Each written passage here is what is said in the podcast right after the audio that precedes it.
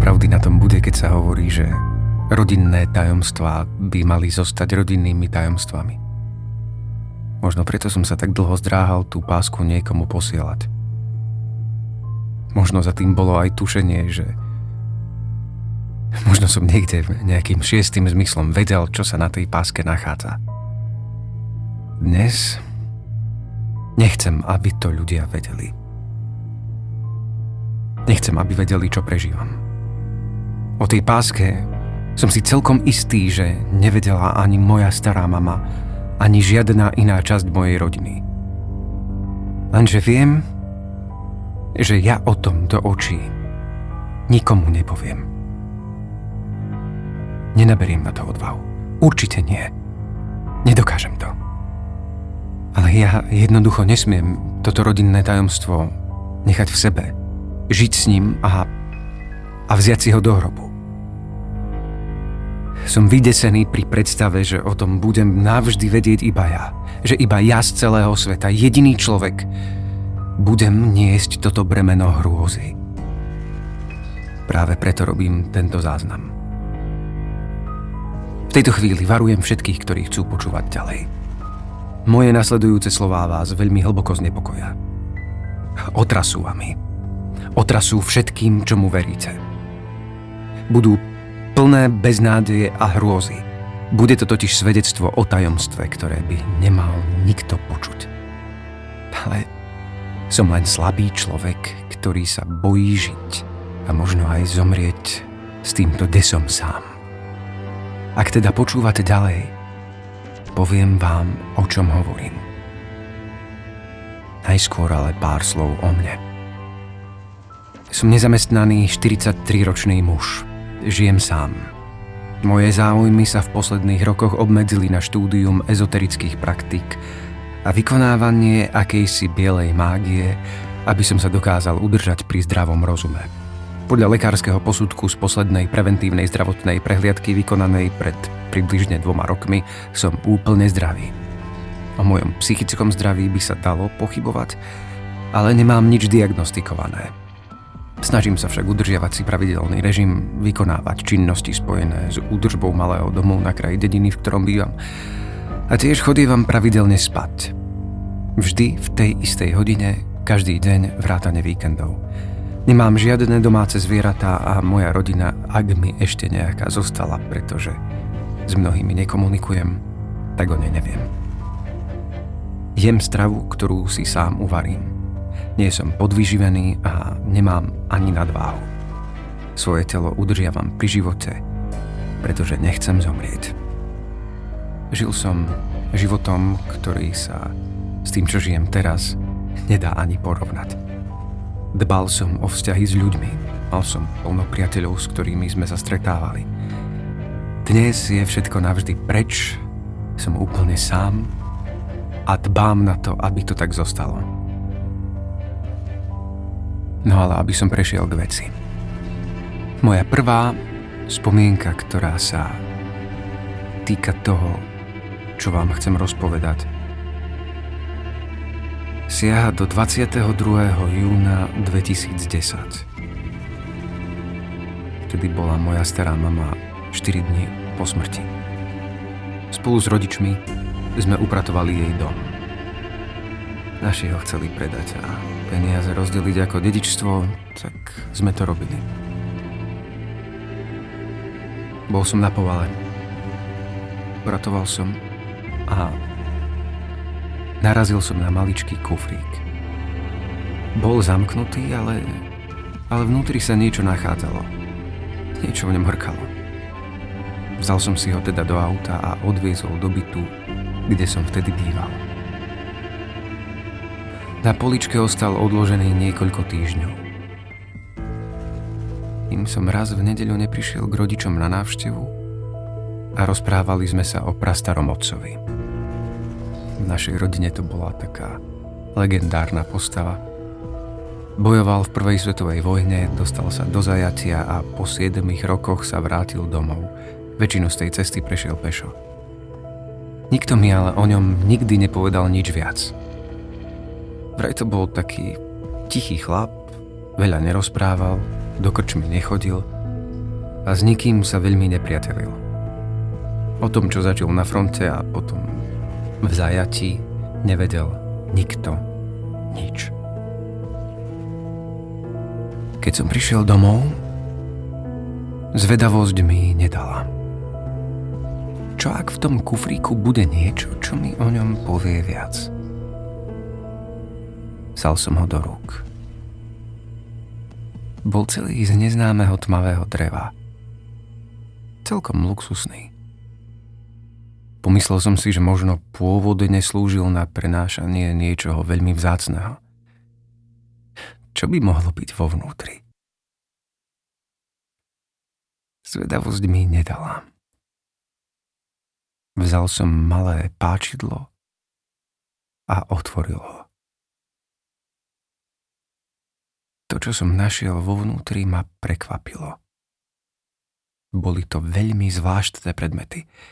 Čakal by som čokoľvek, ale toto nie. Bol tam nôž s vyrezávanou kostenou rúčkou v tvare človeka a vlnkovanou čepeľou. Neskôr som sa dozvedel, je to obetný nôž slúžiaci pri rôznych rituáloch, väčšinou veľmi temných.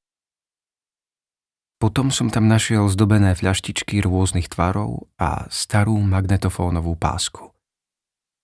Tá ma zaujala. Hneď som chcel vedieť, čo je na nej. Chýbal mi však magnetofón. Nechcel som ju ale posielať len tak nejakej firme, aby mi ju zdigitalizovali a poslali mi záznam mailom. Bolo to pre mňa príliš intimné. Možno už vtedy som vzdialene tušil, že takéto veci by bolo lepšie, aby, aby nepočúval niekto iný. Aby ich nepočúval nikto. Preto som najskôr niekoľko dní zisťoval, aký magnetofón by ju vedel prehrať a potom som niekoľko mesiacov hľadal na internete, kde by sa také zariadenie dalo kúpiť. Nakoniec sa mi to podarilo. Nechcem vás zaťažovať technickými detailami. Poviem vám iba to, že také pásky mohol prehrať iba jeden magnetofón, dosť raritný. Pri iných by bolo riziko, že by, páska, že by sa páska pri prehrávaní mohla zničiť. Preto som si chcel byť istý. Pamätám si na ten deň. Do práce mi zavolal kuriér, že čaká pred môjim bytom so zásielkou. Povedal som mu, že budem doma o 3 minúty. Nakoniec mi to zabralo 10 minút, ale aj tak som trhal rýchlostné rekordy. Pásku som podľa návodu opatrne vybral z obalu, navinul ju a spustil prehrávanie. Najskôr zaznel šum a potom som ho začul. Hlas môjho pradeda.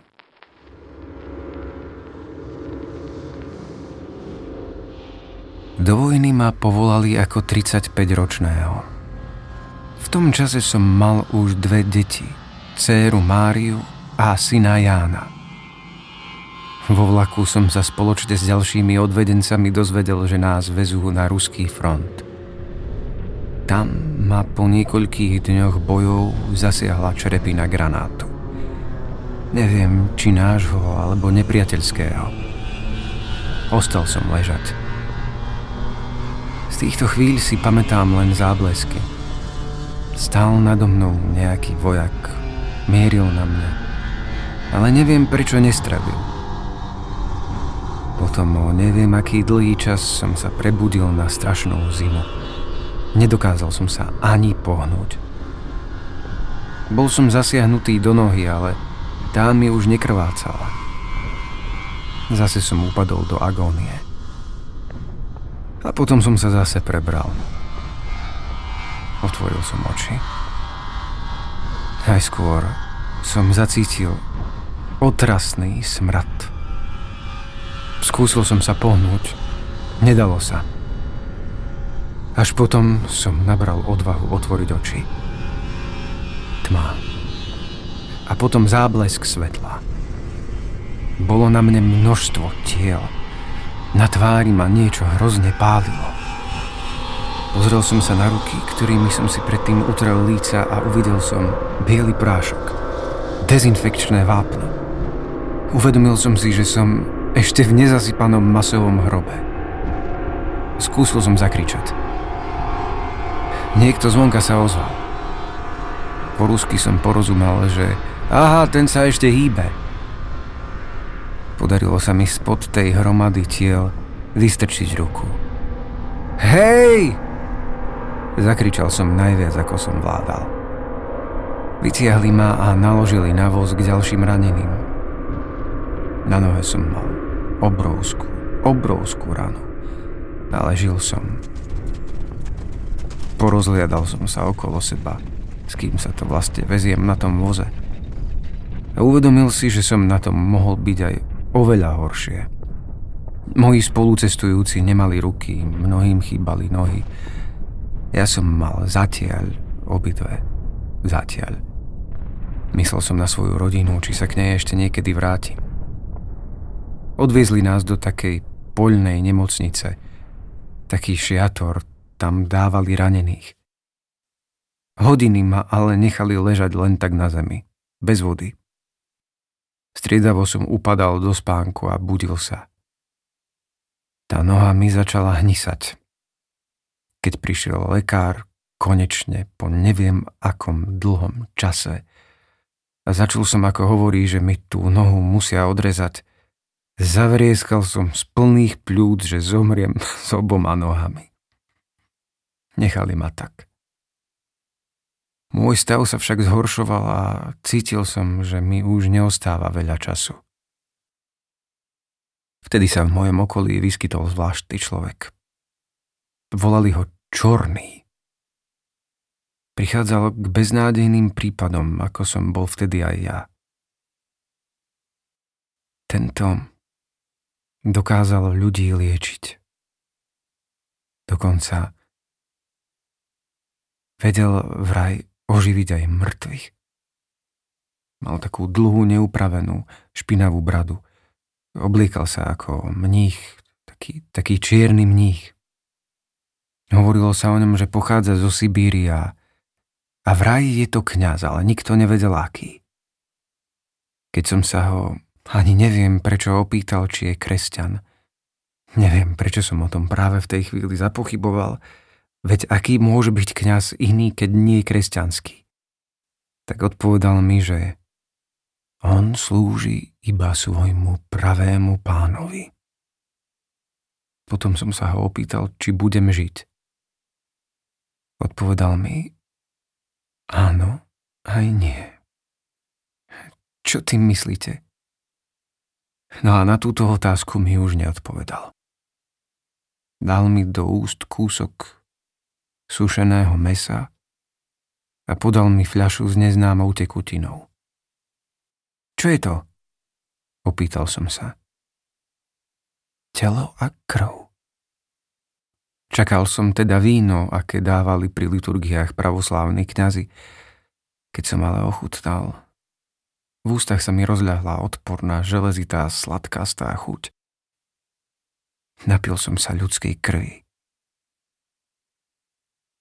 O niekoľko hodín sa mi zázračne polepšilo. Rana mi nielen, že už nehnisala, bola úplne zacelená. V tele som cítil takú silu. Vôbec som takú silu nemohol čakať po niekoľkých dňoch vo vojenskom lazarete, hlavne keď ešte pred pár hodinami som bol hrobárovi na lopate. Čorný a jeho čary mi tú silu úplne vrátili. Skúsil som sa postaviť. Opatrne som spravil pár krokov. Mohol som normálne kráčať. Bol som úplne zdravý. V zapäti som si ale uvedomil, že ak by sa to dozvedeli, poslali by ma znova na front. V tej chvíli som si predsavzal, že keď som raz už prežil svoju smrť, nebudem sa pokúšať o ďalšiu. V noci som sa teda vytratil z tábora. Mal som plán, že sa budem niekoľko dní skrývať v lese a potom nájdem cestu domov. Újsť z tábora sa mi podarilo. Až prekvapivo ľahko som preklzol. Vôbec ma nevideli. Pripadal som si ako... ako duch Až na to, že to bola pravda. To, čo vám teraz poviem, súvisí s vecami, ktoré sú neuveriteľné a nečakám, že im budete veriť. Ale je to pravda. Každé jedno slovo. Keď som ušiel z tábora, bol som mŕtvy. Moje telo ostalo ležať. Nedošlo mi to hneď. Až po niekoľkých hodinách. Ráno, keď vyšli prvé lúče slnka, keď som sa chcel napiť a nahol sa nad vodu, na jej hladine, som neuvidel svoj odraz. V noci mi to také nepripadalo. Ale bol som nič. V tej chvíli sa nado mnou akoby zázrakom zjavil čorný. Čo si mi to urobil? Čo sa to so mnou stalo? Si vo svete medzi. A je len na tebe, či tu ostaneš navždy. Potom zmizol a vyparil sa. Dni, ktoré nasledovali, bolo to najstrašnejšie, čo si viete predstaviť. Ako duch som blúdil po tej nekonečnej tajge. Nestretol som ani jediného človeka. Niektoré, hlavne tie menšie zvieratá, mám aspoň taký pocit, že ma trochu vnímali, ale inak som bol v živom svete sám mŕtvy. Až raz podvečer tesne pred súmrakom som došiel k malej chatke. Vošiel som dnu. V strede tmavej miestnosti stál čorný. Vyzeralo, že ma čaká. Zrazu predo mnou ukázal na padacie dvere na podlahe. Prišiel som a otvoril. Bol to vchod do pivnice. Čorný mi podal petrolejku a začal som schádzať dolu schodmi. Po chvíli som zacítil strašidelný puch. A hneď na to som zistil, z čoho pochádza. V tej pivnici boli ľudia. Živí ľudia. Čorný ich tam choval ako prasce. Vybehol som von. Potom ani neviem, prečo som sa vrátil. Dal mi do rúk ten prekliatý nôž. Vošiel som medzi tie zúbožené stvorenia – Vybral si jedného z nich, tak ako mi to gestom naznačil. Jedným rezom tomu ubožiakovi preťal hrdlo. Prebral som sa naspäť v tábore. Zase bol pri mne čorný. Na nohe som mal stále otvorenú ránu, ktorá sa ale pomaly začínala zaceľovať. Mal som naspäť svoje telo. A vtedy som to pochopil, po smrti a ani počas života. Už nikdy pre to, čo som spravil, nenájdem pokoj. V noci som spolu s čiernym mníchom znova ušiel z tábora. Zaviedol ma opäť do tej hroznej chatrče. Telo muža, ktorého som zabil, tam stále bolo. Ukázal mi, že ho mám vyniesť a pochovať. Vzal som rýľ a natrafil som na niečo v zemi. On sa ozval a povedal mi, že tu nie. Ja mu som teda začal kopať trochu opodiaľ. Až neskôr som zistil, že Čorný takto zabil alebo dal zabiť stovky. Možno tisíce ľudí. Celé okolie bolo posiaté hrobami jeho obetí. Po tom, čo sa mi stalo, som sa ale nedokázal ukázať medzi ľuďmi. Bol som postihnutý. Postihnutý tým, že som prežil a že som mal zomrieť. Ukrýval som sa. V tajke. A niekedy z diaľky som pozoroval, ako čorný prichádza s novými a novými ľuďmi, ktorí kopú ďalšie a ďalšie hroby. Tento diabol vrátil do života za cenu iných ľudí, ktorých choval ako zvieratá stovky, možno tisíce duší, len za ten čas, čo som tam bol ja. Musel som to zastaviť. Netušil som, naozaj som netušil, čo to spôsobí. Zabil som ho. Tým istým nožom, ktorým dával podrezávať hrdlá. Dúfal som, že tým zmiem ten hrozný hriech, ktorého som sa dopustil na nevinnom človeku. Namiesto toho som si zabezpečil, že jeho mŕtva duša ostala so mnou. A čo je ešte horšie, spolu s ňou stovky, tisíce tých, ktorých dal zabiť. Vidím všade naokolo ich nahé zafúľané telá. Ľudí, ktorí sa nikdy nemali stať ľuďmi, ktorí sa nikdy nenaučili rozprávať, ktorí jedli z Válova a ktorých krkavčím otcom bol čierny mních.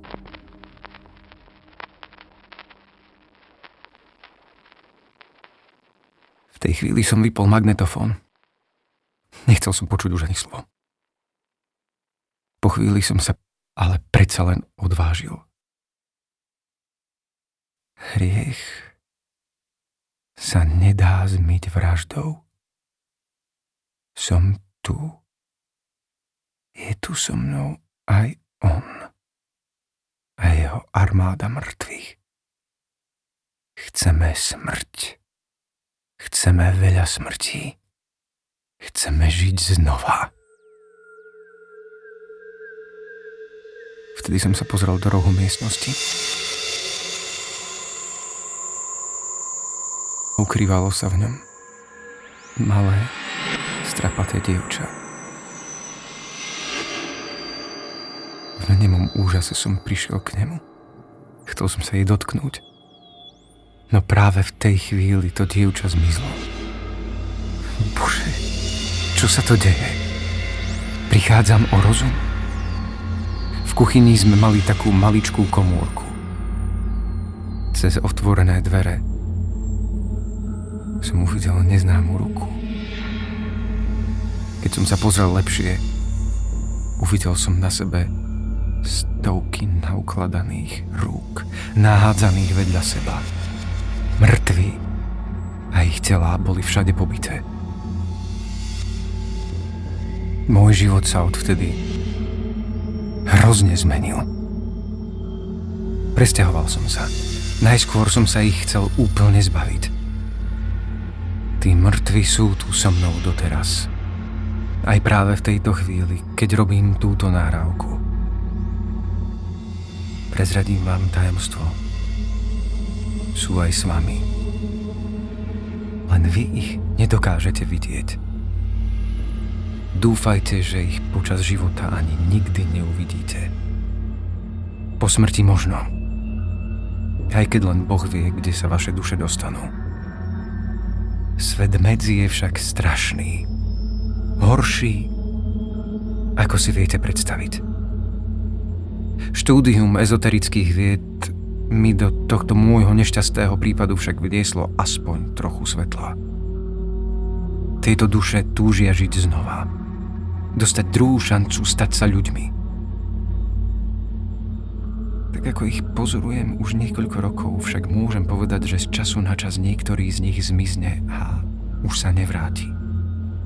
Poznám ich. Po tvári. Tých, ktorí tváre nemajú, lebo sú aj takí. Poznám potom, ako sa hýpu alebo plazia. Keď ich už nevidím, Znamená to, že z toho očistca našli cestu von. Záhadným, ľudským mysliam nepoznateľným spôsobom. Deje sa to však len naozaj zriedka. A viem, že v ich blízkom spoločenstve budem po svojho života. Navždy. Kto vie? Keby som tú pásku nikdy neprehral a o tomto zabudnutom a nepoznanom hriechu starého otca, ktorý mal ostať v zabudnutí, sa nikdy nedozvedel. Možno by som žil normálny život až doteraz.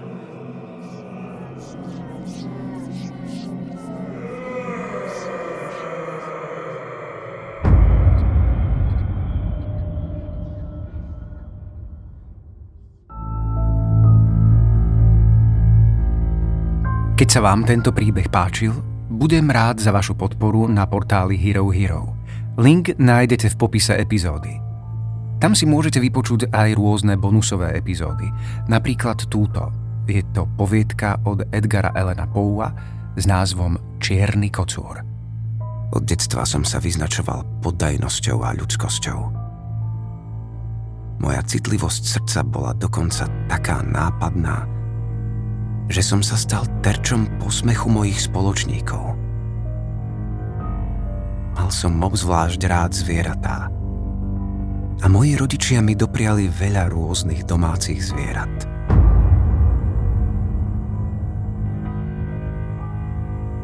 Žiaľ ani vodne, ani v noci som už nepoznal požehnanie odpočinku. Počas prvých dní ma ten tvor nenechal ani na chvíľu o samote a počas druhých som sa každú hodinu prebúdzal zo snov v nesmiernom strachu, keď som zistil, že mi na tvári leží horúci tých tej veci. Viac nájdete na portáli Hero Hero. Link je v popise epizódy.